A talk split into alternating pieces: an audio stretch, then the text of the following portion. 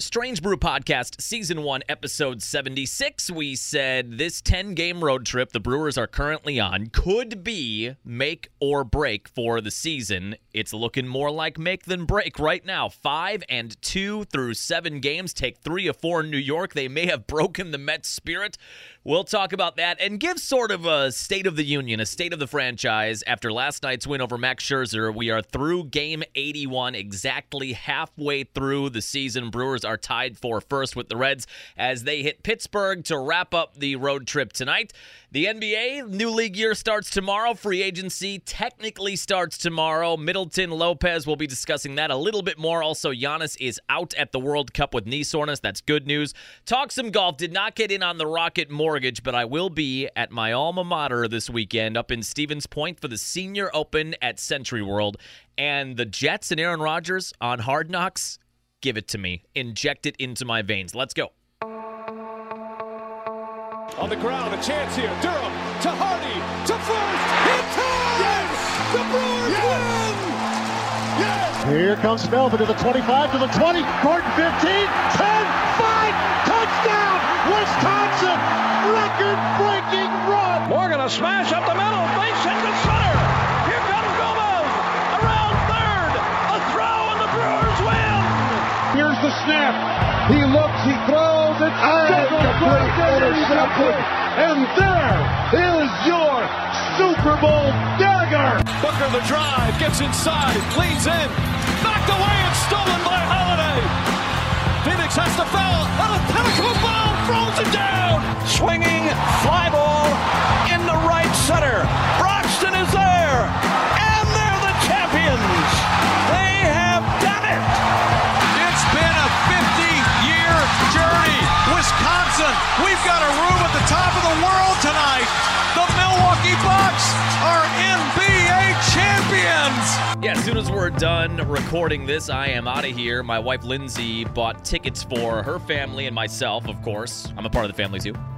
To go up to Point for the U S Men's Senior Open at SentryWorld, which is a beautiful course, I've heard. I went to Stevens Point for my college career from two thousand two through two thousand six. Barely made it out in four years. Had to drop a few minors and or majors just to get myself through, get in and out in four years. But despite my being up there for a long, long time, I have never seen the SentryWorld golf course. I've been around SentryWorld. If you're a Sheboygan listener, Sentry Insurance is a lot like the Acuity of Stevens Point. A lot of money up there. I have been on the Sentry grounds, but I have not been at the SentryWorld golf course. They don't let people like me on that golf course, especially for how bad I am as a golfer. Would not let me out there, nor do I want to be. I think I've said this on the podcast. I know I've said it on the air. I'd love to get my golf game to a point where I would be allowed on courses like that. Anytime I get an invite to a high-level golf course, I do think I don't belong there, and I don't want to be there. I don't want to be the guy hacking it up on a beautiful course, destroying a beautiful course. I don't belong there, and I know that. But I've never seen it, and they have shut that thing down. It was shut down pandemic like a lot of things, but golf courses were, for the most part, open during the pandemic. It was like the one thing you could do was go golfing, and I still didn't get good at it. But they were shut down for a while there. Then I want to say they took most of twenty twenty-one off and part of twenty twenty-two. They have not been open yet this year. This was how they got it. This was how they got the Senior Open, or how they convinced the P G A to have a tournament at SentryWorld by basically saying we're going to shut this whole thing down for a long time because that's how much we care about this. We're going to invest all of our time and energy to make sure the greens are meticulously manicured and everything's going to be just perfect out there. That's one of the reasons they were chosen for this tournament. But I'm excited to get up there. Her dad, my wife's dad, Jerry's a big golf fan, and I think he's already up there now as we're recording this. But we're going to meet him up there tonight and get a chance to walk around the old College John Hotts, which are, I have been back up several times since I graduated. It is something to go back to some of those bars that you used to go to, which were now twenty years ago.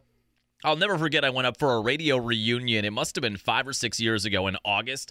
And the campus radio station in Stevens Point, ninety F M, where I worked and volunteered for four years, volunteered for one year, worked there actually for three years as a part of their executive staff.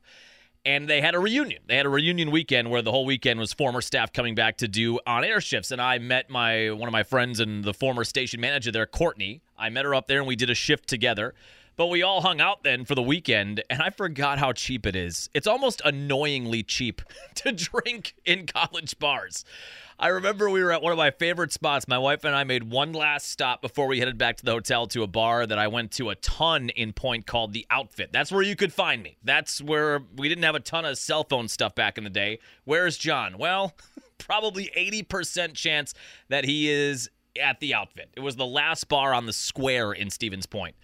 And we went there and I ordered a beer and I started a tab. I'm not a cash guy. I started a tab and I got a point special, which was like two bucks.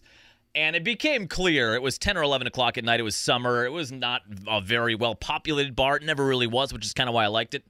And I was sipping my beer, and I could tell my wife was tired, and I knew I was tired. It was a little past ten o'clock already, and I thought, you know what, let's just get out of here. I said, I know I hate to do this to you. Can I just cash out? And the bartender said, well, we do have a twenty dollars minimum if you are running a tab. I thought, okay, we can make it twenty bucks. I mean, when you think of regular bars, if we were in Chicago, that one beer might have covered it. I could have gotten two beers and we would have been out of there. But it was so, so cheap. I thought, okay, I'll get another beer. And my wife got a drink. And then we did maybe another drink. I don't even remember. And it got to be about, we were up to twelve dollars on this twenty dollars tab. It became a quest to get to the tab limit. And there were a couple of college kids there. And as I was halfway through my beer, they ordered shots of tequila. I thought, oh, perfect. I will also have a shot of tequila. I will pay for their shots of tequila, and we will do Patron. We'll do whatever the highest-end tequila you have in this bar. I thought, surely, three or four beers and four shots of whatever the highest-end tequila is will get me to a twenty dollars minimum on a bar tab. So I had to run it eighteen fifty. Gah! All right. Well, just add one more beer and pour it out or drink it or whatever. I got to get out of here. I got to get to bed. It's eleven o'clock. But I do enjoy getting back up there once in a while. It is now where you're almost forty. It's just totally different. It's never going to be the way that it was when you were in school, and you are now the old guy if you're going to college bars, the old guy wandering around. It'll be a little bit different in summer, and it's going to be a crush of people because of how many people will be in town for the tournament. But always fun to get back up there. That's where I'm headed as soon as we're done with this podcast today. I didn't pick a winner for the Senior Open. I was hoping we could do that, like we've been doing. I did not put money on the Rocket Mortgage. I'm going to wait until the Open Championship, the British Open. Not the open, not the Open Championship, the British Open. I'm going to wait for that one and get back on the major schedule. I did not get involved in the Rocket Mortgage. If there would have been on my book, if there would have been betting odds on the Senior Open, because I'm there, you may as well put a little money on the winner. But that was not available. My book had head-to-head matchups, which I did throw a little bit of money on. You can do that in NASCAR or golf, where they'll pick two golfers and they're head-to-head. And then you just take whoever, and if that person has the lower score at the end of the tournament, you win whatever money you put down. Little different than betting on the winner or the top five or the top ten finish or the top twenty finish. I bet on Stricker to finish better than Patty Harrington, and I bet on Jerry Kelly, the two Wisco boys. I bet on Jerry Kelly. I forget who Kelly was matched up with, but I bet on Jerry Kelly. I'll have to go back and look at the ticket. But I bet on both of them head-to-head. But there was no option on my book for the outright winner of the Senior Open or a top five or top ten or top twenty. So I just did a couple of head-to-head matchups. All right, let's talk about the Brew Crew. What a road trip so far. Now, you hate to throw a parade five and two through seven games on a ten-game trip. You're through two legs. You got two series win, one in Cleveland and winning three out of four in New York. You got to feel pretty encouraged, especially with the Mets. Even though the Mets are so bad this year, despite having a five hundred million dollars payroll. Wrap your mind around that, a five hundred million dollars payroll for that team, and they are eleven games under five hundred and, what, fourteen games back in their own division or fifteen games back? For as annoyed as some Brewer fans are about the way things have been going the last couple of years and the way last year ended with the trade of Hader and falling apart down the stretch and some of the issues they've had this year, imagine that. Imagine having a five hundred-ish million dollar payroll and being eleven games under five hundred and basically out of the division race by the midpoint of the year. Nuts. But even as bad as they're playing, the Brewers going in there and getting three out of four and beating Verlander and Scherzer. I did not have that on my bingo card. So, yeah, you can say, if you want to be a pessimist, you can say the Mets have been bad and this is no big accomplishment. It is. To go in there and beat those two guys, Verlander has owned the Brewers in his career. He's no-hit the Brewers. To beat him and then to beat Scherzer and to get up off the deck in those games. They were down two nothing last night, and Scherzer's on the hill, and the way the Brewer offense has been going, you're thinking, eh, it's going to be pretty tough to come back. Victor Caratini gets the game-tying two-run bomb. He's been pretty good. Production from the catcher spot for this Brewer team, very solid. Between Contreras and Caratini combined, you've got a guy batting about two sixty with thirteen or fourteen home runs and about forty runs driven in. That's production you'll take from that spot, and way, way better than it was last year from the Brewers. But he gets it tied up. Brian Anderson almost hit a grand slam that would have blown the game up, but ends up being a sac fly. And that gets the Brewers up three to two. And then the biggest moment last night was Elvis Peguero. We've talked about these guys and how shrewd the moves by Matt Arnold were to get guys like Peguero as a throw-in in the Hunter Renfroe deal, to get Yoel Piamps, another scoreless hitting from him last night, as a throw-in in the deal that brought Contreras to Milwaukee. Peguero, in the seventh inning with one out and the bases loaded, comes into that situation as a young pitcher, and he gets the ground ball double play to end the inning. And that's coming off of the miraculous job he did in Cleveland on Sunday to get the save in extra innings through the heart of the order with that zombie runner, with the ghost runner on second base. What a revelation he's been. His WAR right now is point six. Hunter Renfroe's WAR is point three for the Angels. You've got a double-up situation there with a relief pitcher over an everyday player. That's how successful that trade has been. That was the biggest moment, and then Devin Williams' second biggest moment of the night, comes on for the save. Bases end up loaded again with two outs, and he gets a strikeout of Marte to end the game, and the Brewers go on to get the series win. Williams gets his sixteenth save. That is a career high. He had fifteen last year after he took over for Hader. He is sixteen of seventeen. He had the high wire act, but he is on his way to, I would think, a pretty likely all-star appearance. By the way, I still have the list here, I think. We do on B ninety-three, we do Brewer Trivia for our trivia segment before seven o'clock. We give a little something away from a restaurant or whatever every day, Monday through Friday. And we do Brewer Trivia on Fridays during baseball season, Packer Trivia on Fridays during football season. And if the Brewers are bad, we start doing Packer Trivia by July, as soon as training camp opens. But the Brewers, for the most part, have been pretty good, where you can keep doing Brewer Trivia through August or September, getting to that point.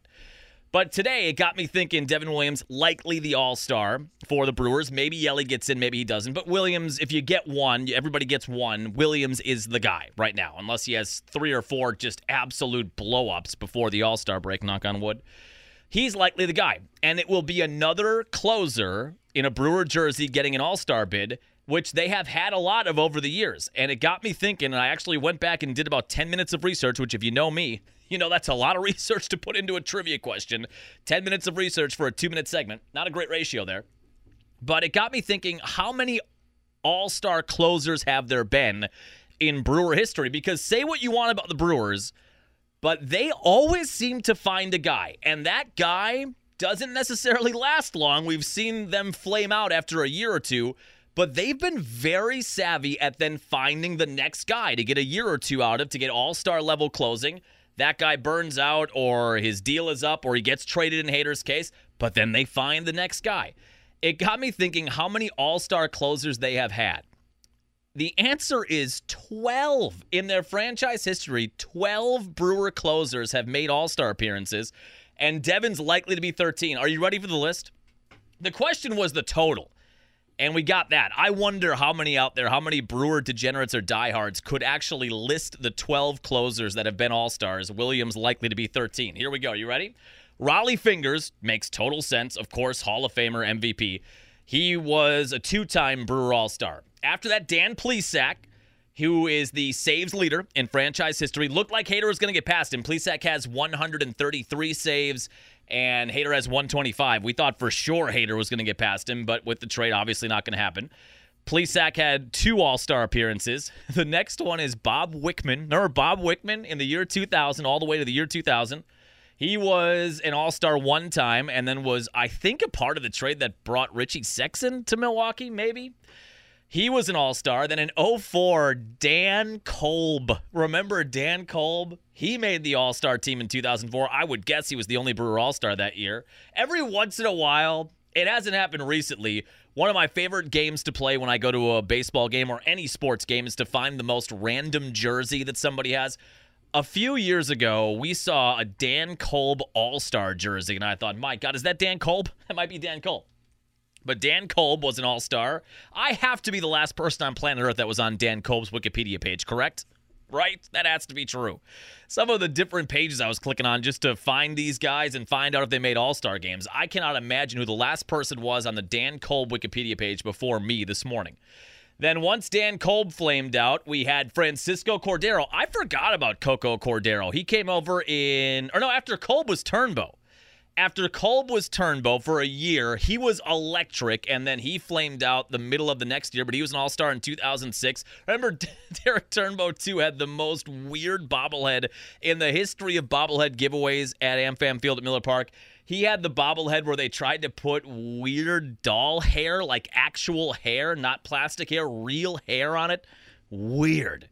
He was a one-time All-Star. Then he burned out the next year. Then Coco Cordero. I forgot about Francisco Cordero in oh seven oh eight. He was really good. He had a forty-four save season for that two thousand seven team that just missed the playoffs. They were in first place all year. Stop me if you've heard that before. They were in first place all season and then ran out of juice at the end of it. But he had forty-four saves and a sub three E R A that year. His contract just expired, and he went to Cincy, and he was really good in Cincy, too. He was an all-star in oh seven. Then, hell's bells, Trevor Hoffman came for two years. He was an all-star in two thousand nine. Sort of like Turnbow, he had one great year and then fell apart early the next year. That paved the way for the Axeman, John Axford. One of the great reliever seasons ever was Axford's two thousand eleven. He blew only one save, had forty-six of forty-seven saves, set the franchise record. He got Cy Young votes that year. Then he flamed out. Then the guy they brought in to set up Axford, K-Rod. Remember K-Rod? Devin Williams has a little K-Rod to him where K-Rod was always that way. He would come on for a save. He'd get the first out. Then he'd walk a guy. Then he'd hit a batter. Then a bloop single. And then somehow he'd get out of it. But K-Rod was the eighth inning guy for Axford in twenty eleven. Then when Axford fell apart, he took over the closer job. Then they traded him. Then he came back, and then he was a closer again. He maybe came back three times, K-Rod. He was a two-time Brewer All-Star. Corey Knebel was an All-Star in twenty seventeen before he got hurt. Jeremy Jeffress took over. He was an All-Star in twenty eighteen before he fell apart. And then Josh Hader was a three-time All-Star before they traded him last year. What a roller coaster that list is. It's just amazing. They've always found a guy, though. You have to tip your cap to it. They always, they lose an all-star closer, or a guy implodes on himself like a dying star the next year. But they always seem to find a guy, not just to fill the role, but to get to an all-star level. And Devin will be lucky number thirteen this year. But Williams gets the save last night. That gives them three of four in New York after two of three in Cleveland. They are five and two on the ten-game trip. Remember, we said when the trip started, was that last Friday then? Last Friday's podcast? I said, given where the Brewers were at, especially offensively, a three-city ten-game trip with some of the competition they were facing, Verlander and Shane Bieber and Scherzer, I said five and five I'd take. Well, they already have that. Now, don't settle. Don't get swept in Pittsburgh and have this whole thing fall on its face. But they already have that secured, even if they were to get swept by the Pirates. I don't see that happening, but at five and two, they've already got the five hundred road trip secured. What a trip it's been so far for this team. The one blemish was, of course, a lefty, Drew Peterson, with an eight E R A, a left-handed pitcher that did them in on, what day was that, Tuesday? And that was the only bad start we've seen from Julio Teheran. He had three perfect innings and then gave up a couple of home runs, then gave up another home run. I think he gave up four on the day. He's not going to be perfect. His E R A is still two point eight five coming out of that blow-up start. His first six starts in a Brewer jersey were magnificent. Of course he's going to have a bad start at some point, and he had that in the only loss in New York. And Mets fans, by the way, are just going off the rails. The tension at Citi Field, they are so quick to boo. And I, I mean, you get it, like we talked about, a five hundred million dollars payroll. You're entertaining visions of a pennant, of a World Series run, of a championship, and then for the team just to never even get on track at all so far this year. I guess they could still, if they can run off ten of fifteen or ten of twelve or twelve of fifteen, you could get yourself back to five hundred. Remember the year the Nationals won the pennant or won the World Series in twenty nineteen? They were well below five hundred. Not this late in the year, I don't think. But at one point, they were thirteen or fourteen games under before they fully turned it around. Given the talent level, they should be able to at least get it together a bit. There's still a lot of season left, fifty percent of the year. But, man, you can just feel the mood is tense in New York. Steve Cohen's holding press conferences. You got to wonder if Buck Showalter's going to get fired. Some of the crowd shots last night of people just screaming at the Mets team. The Brewers maybe broke their spirit. The Brewers might have been it. They may have been the straw that broke the camel's back with this four-game set in New York.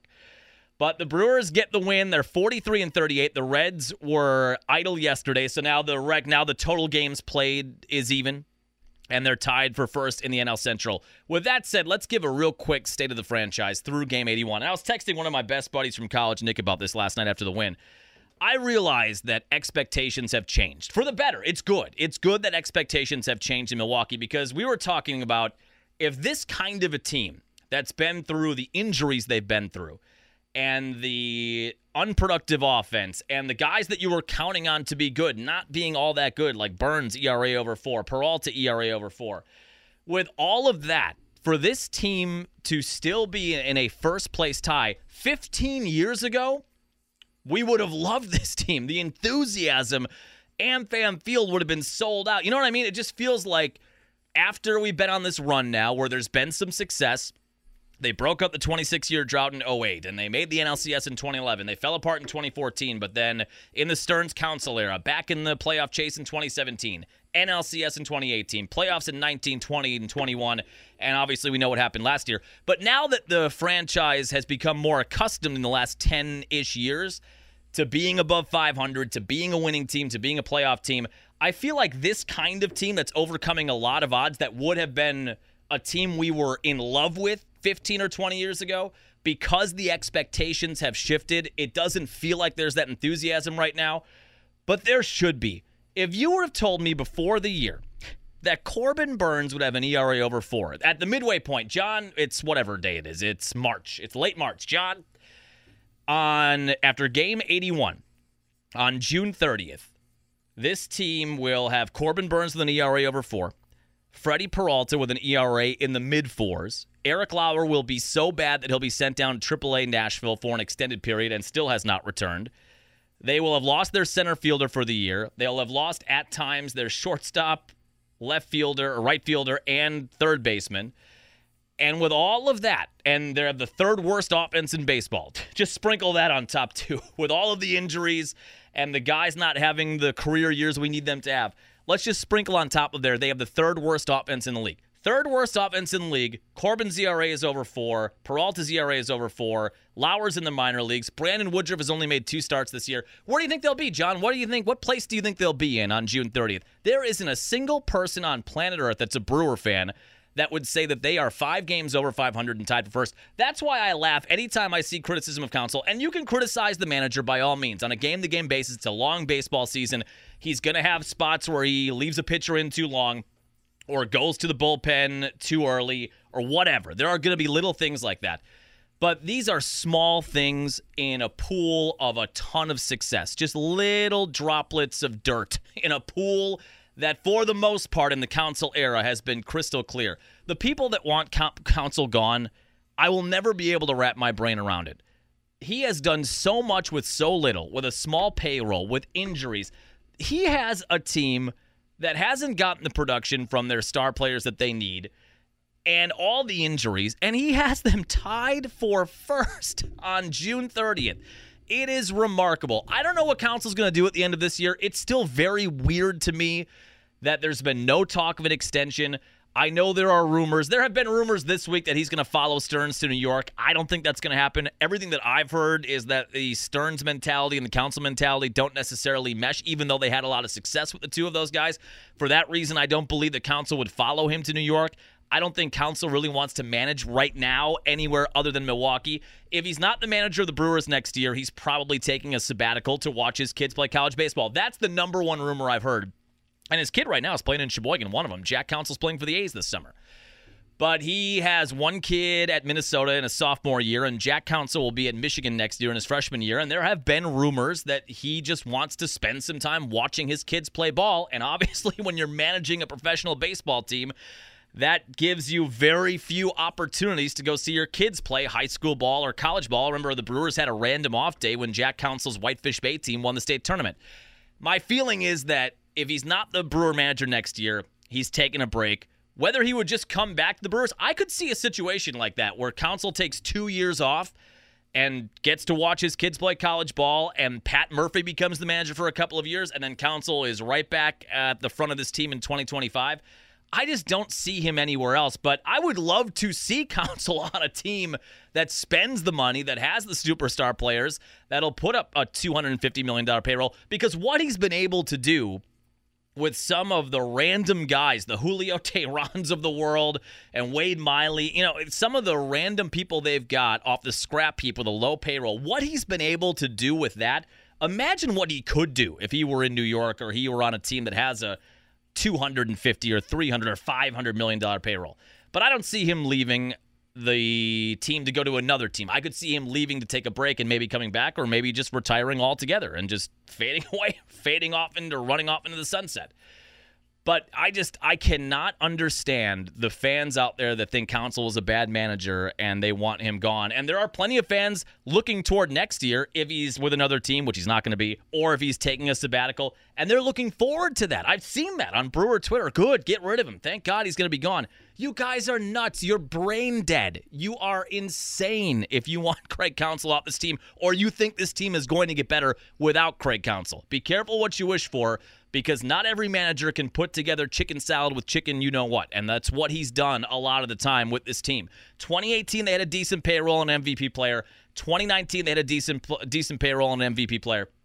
But in twenty twenty, twenty twenty-one, last year before the front office deep-sixed him by getting rid of his all-star closer, he's putting that together like MacGyver, and we're doing it again this year, where you're getting quality starts from Colin Ray and Wade Miley, what a pickup he's been, and Julio Teheran, and some of the guys they're plugging in, they're just getting enough runs. A lot of that and the bullpen management is a credit to Craig Counsell. But at this juncture of the year, given what they've gone through, to be tied for first is actually extraordinary, and you just hope they get healthy and make a move and get somebody to spark that offense that they can actually make a real run. Because at some point, you figure Corbin Burns is going to go on a run. At some point, you're going to get Woodruff back. You've got to find a way to get this offense more consistent. And I don't know what that means. They had a little part of that yesterday. They brought Terang back up. They sent Luis Arias down. He's been a nightmare at the plate since coming back from the hamstring injury. That was one small move. We've talked ad nauseum about Sal Frelick. He's been outstanding for triple A Nashville since he came off of injury. It's got to be only a matter of time before he's in the outfield. But this team has to figure some stuff out. Willy Adames, you keep throwing him out there. I know the batting average now is one ninety-six. It's ugly at the plate. He's still an elite defender. I don't know if there's much you can do about that. I think that's just a guy you've got to throw out there and hope he turns it around. Things you could do something about in the trade market, finding a first baseman, finding a third baseman. I love Rowdy Tellez as a person, as a player. I love chanting Rowdy, Rowdy, Rowdy. At this point, we have seen a large enough sample size of Rowdy Tellez to know what he is. He's a guy who, if you give him the at-bats, he'll probably hit you thirty home runs. But he's going to hit two twenty or two thirty, and he's going to go through extended cold spells. Like this team overall, he's just wildly inconsistent, and that's not somebody you can have at that spot one hundred fifty games a year. They've got to find somebody more consistent at first base. They need to find somebody more consistent at third base. They thought Urias was the guy. Maybe he still can be at some point once he gets fully healthy or gets himself back in shape.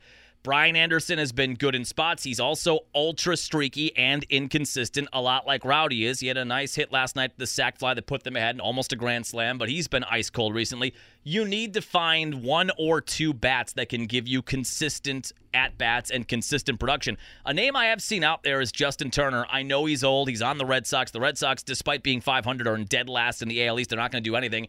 And Turner's hitting two seventy-one with eleven home runs. He's not the power threat he used to be, but he still makes contact.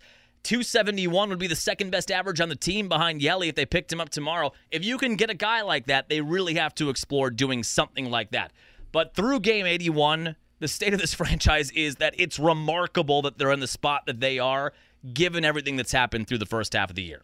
They'll continue on with the three-game road trip, or ten-game road trip, last three in Pittsburgh starting tonight. Freddie Peralta on the hill, and they've got Corbin on Saturday and Colin Ray going on Sunday before finally coming home with the Cubs at AmFam Field for Monday, and I think a fourth of July matinee. In the N B A, we'll talk real quick. We've already gone over the Middleton Lopez thing. Free agency starts tonight. The rumors are that Middleton's probably coming back on a four-year, one hundred thirty million dollars deal. People that have no idea what the new C B A means are going to be screaming about that in Facebook comment sections far and wide. How could you give anybody that kind of money? They need to, as they would say in Rounders, they need to pay Middleton. Pay him Pay that man his money. Because they have no choice. If they don't pay Middleton, he walks, and they don't get that money to use on anybody else. You have to pay Middleton. It sounds like four years, one hundred thirty million-ish is going to be about what they're going to have to give him, which is actually less than I thought. I thought it would be four years in the one fifty, one sixty range. Four, one twenty or one thirty is somewhat palatable. And then Brooke Lopez, there are rumors that he is leaning towards coming back to Milwaukee. May cost a little bit more to get him than you want to pay because there are other teams that are more vying for his services. The Rockets have been connected to him and one other team, too, that could maybe give him a little bit more money. Now, if Brooke takes that deal, he's saying, I'm in the last contract of my career, which he probably is, and I've got my ring, and now it's time to make just a little bit more money than I could in Milwaukee. He doesn't seem like that kind of guy to me. That's what the move would be. But just based on what we've seen from Brooke and his character and the interviews we've seen and the chemistry with the team, he doesn't strike me as the kind of guy that's going to say that, hey, I got my ring, I can go make twenty more million in Houston, that's what I'm going to do. I don't think he's going to do that. I think, again, ninety-nine percent Middleton's back, ninety-five percent Lopez is back. Whether that happens right away tonight or tomorrow, I'm not entirely sure. The other news from the N B A was Giannis is sitting out of the basketball World Cup, not the World Cup World Cup, which he could probably play in, but the basketball World Cup because of knee soreness. All I have to say is thank the good Lord that he is actually doing that, because one thing that we love about Giannis and that is also hard to swallow about Giannis is his love of his country and his love of playing internationally and representing the country of Greece. It's hard to throw shade at a guy for doing that, but as a Bucks fan, and all the all the different things he puts his body through, treats it like a rented car during the course of the regular N B A season and the playoffs. He's taken a million hits. He's limping off. He's got wrist problems and knee problems. Just gets banged up all year long because of the way he plays. And then for him to go and play internationally a month after that, almost every summer, I always think, oh, God, can we just take a break? Can we just take the whole summer off and get back to one hundred percent fully and not risk major injury in an international game that I know means a lot to him because of the pride of his country, but ultimately doesn't mean a lot to us as N B A fans because we just want him to be the best he can be for the Bucks. So when I saw that news, I thought, thank you. Thank you. It was an early exit. We all know that this year. And now with no World Cup appearance, he's going to have off from, what, early May until late October. Well, training camp starting in September. I thought that was good news. He has been international for basically every summer since he's been in Milwaukee. This is a good spot for him to fully rest and rejuvenate for next year. And then finally today, the rumors are that our boy Aaron Charles Rodgers and the New York Jets are going to be on Hard Knocks. Please inject it into my veins. The interviews that Aaron Rodgers is going to give, if this is the case, are going to be must-see T V. I can just see a reporter sitting down with him from H B O and asking him, oh, what's it been like, uh, you know, in New York, new city, new franchise for the first time in your career, and Aaron giving an answer like this. I dreamt I was a dove flying over the sea, and then I dove into the ocean, and I swam with the dolphins. I was two animals joined as one, which meant good things are coming. Good things. Uh, okay, man, we were just trying to see if you were getting comfortable in the new offense, but all right. I can just see a bunch of stuff like that the whole way through. Reports are the Jets do not want to do it. They have already done it. Hard Knocks, I used to watch religiously. I have not really in the past few years. I watched, the last one I really watched was the Jets Rex Ryan one because Rex Ryan was such a compelling character. Let's go eat a god bleep snack. All of his, all of his football guyisms were so funny and so fun to watch. That's the last one I really watched every minute of every episode. That might have been twenty thirteen or twenty fourteen. I did watch a good part of the Cowboys one they did two years ago, or was it last year, where cause, just because of Mike McCarthy. But I haven't really sat down and watched every minute of every episode in a long time. That will change if it is the Jets, and it sounds like it's going to be. The Jets don't want this to happen, reportedly, but they don't really have a choice. There are different stipulations that are put on that. If you don't have a new head coach or you if you didn't make the playoffs last year, that's the pool of teams they select from, and that's where the Jets are. And H B O knows and the N F L knows also you've got an aging Hall of Fame quarterback coming in. There's been so much news around him and the whole McAfee appearance and all that kind of stuff. This is the team that you want for ratings, and I just cannot wait. I can't wait for these episodes to crank up in August. Now, the Packers have avoided successfully Hard Knocks every year, basically, since it's been a thing because they've either been in the playoffs or they had a new head coach coming in. Those are the two things. If you were not in the playoffs last year and you do not have a new head coach, that puts you on the line for Hard Knocks. You know H B O wants the Packers to not make the playoffs this year because they're not going to fire LaFleur. So they, if they don't make it this year, they will have not made the playoffs, and they'll have a returning head coach, which puts them in that spot where they could be on Hard Knocks. And again, they've successfully avoided that for so long. But you know H B O wants a crack at the inner workings of Lambeau Field and the publicly owned team. They're drooling at that prospect for next year. But these Aaron Rodgers sit-down interviews are going to be appointment viewing. Jets on Hard Knocks.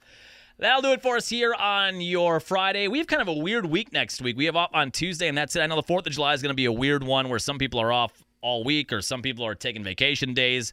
Some companies have off on Monday, but not Tuesday. We have off on Tuesday, so regular podcast Monday next week, regular podcast on Friday. If you've got some downtime, have a happy, safe time. We'll chat with you then.